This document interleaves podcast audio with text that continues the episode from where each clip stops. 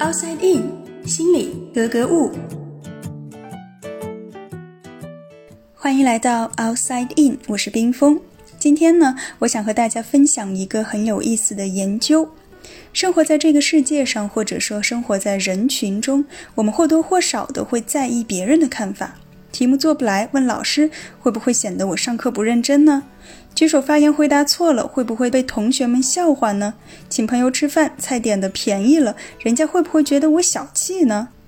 我们认为的别人对我们的看法，会在很大程度上影响我们的行为。当然，它可以让我们害羞、胆怯、退缩，同时也可以让我们表现得更慷慨、更主动、更热情。所以，在意别人的看法本身未必是一件坏事。而对于心理学研究者来说，我们更好奇的是他背后的推测他人想法的这种技能。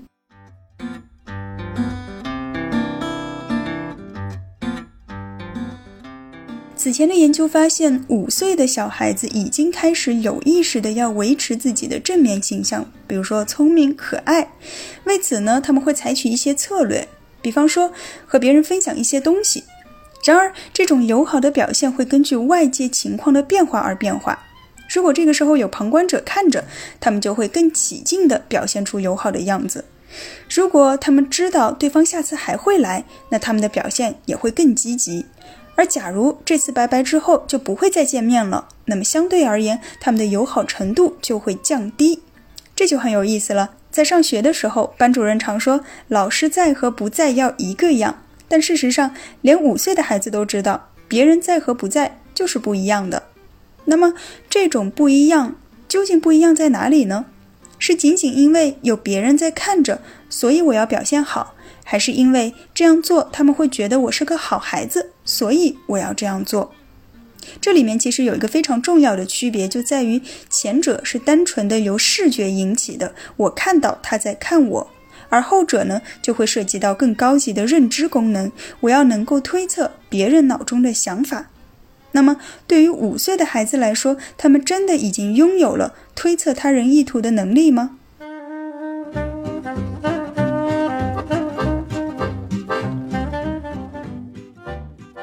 二零一八年的时候，斯坦福大学的研究者就设计了一个非常巧妙的实验。他们招募了九十二名平均年龄在四岁半的孩子。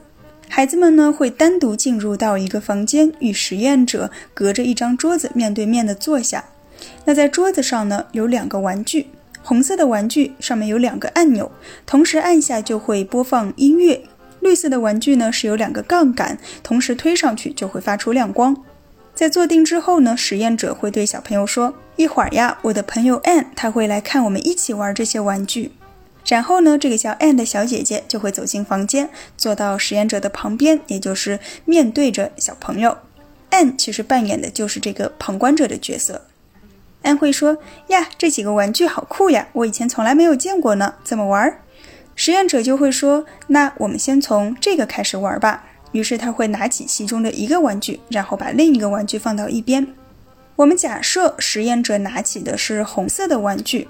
那他会首先示范一下怎么玩，但是呢，他不会把这个窍门说出来，也就是说，他不会告诉小朋友，我要同时把这两个按键摁下去，它才会发出声音，就会给人感觉他好像摁了什么东西，然后这个玩具就开始唱歌了。这个时候按就会说：“真好听，我喜欢这个音乐。”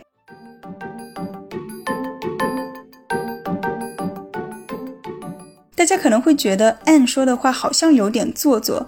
当时我在听这个研究报告的时候呢，他们现场也是播放了一段实验的录像，现场的人也都笑了。但其实这样的设计是非常有必要的，因为我们要确保让小朋友知道 Anne 已经看到了这个玩具被成功玩起来是什么样子，所以 Anne 需要有一个明确的表示来让小朋友接收到这个信息。那么接下来呢，就是小朋友自己来玩了。一开始，他们肯定是玩不出声音的。实验者就会再演示一次，小朋友还是玩不出。那每当小朋友失败的时候呢，Anne 就会发出一声不置可否的“嗯”这样的声音，意思是告诉小朋友，刚才那次没有成功，我看到了。在两次失败之后，实验者会告诉小朋友诀窍在哪里。那当玩具再次回到小朋友手中的时候，他们就能够成功玩出来了。实验到这儿呢，都只是铺垫。关键就是在最后那成功的一次。在其中一半的实验当中啊，N 一直是留到了最后，也就是完整的看到了小朋友成功的操作了这个玩具才离开房间。而在另外一半的实验当中呢，当实验者说明了玩具机关之后，还没有等小朋友再玩一次，N 就离开了房间。也就是说，N 没有看到小朋友最后的成功。那么这两种情况下会有什么区别呢？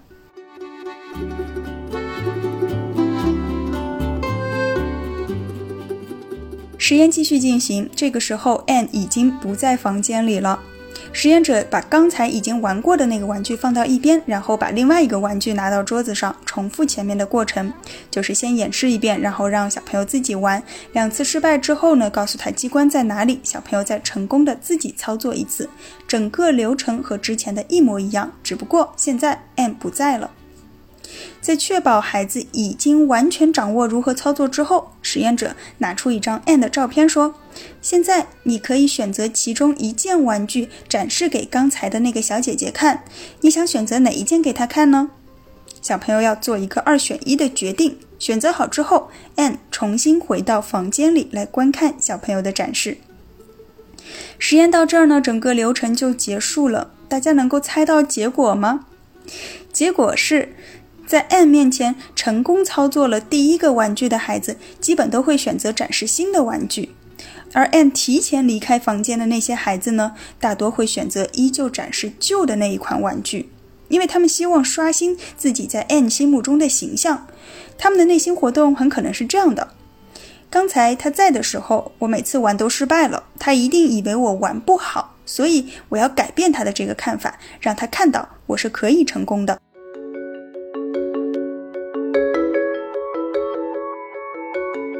五岁的孩子就已经知道如何通过自己的行为来操控别人对我的看法。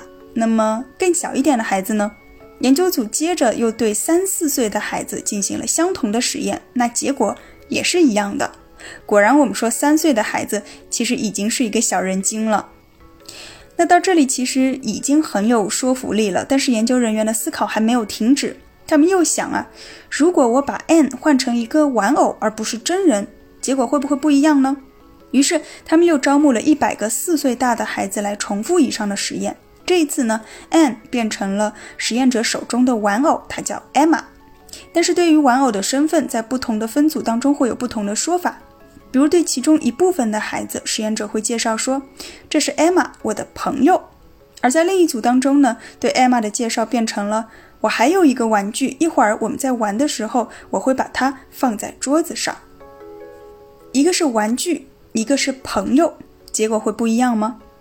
非常有意思的是，当 Emma 是朋友时，结果和 Anne 是一样的。孩子们在最终选择展示哪一款玩具时，表现出了明显的差异；而当 Emma 只是玩具时，孩子们的选择就没有明显差别了。这说明什么呢？说明真正影响我们行为的不是旁观者本身，而是我们赋予他的想法。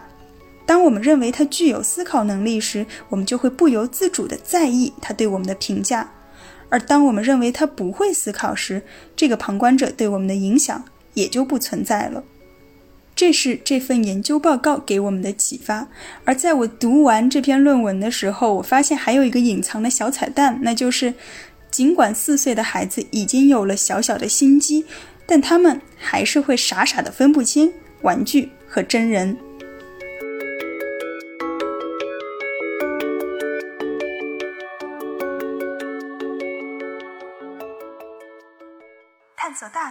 理解内心。Outside in。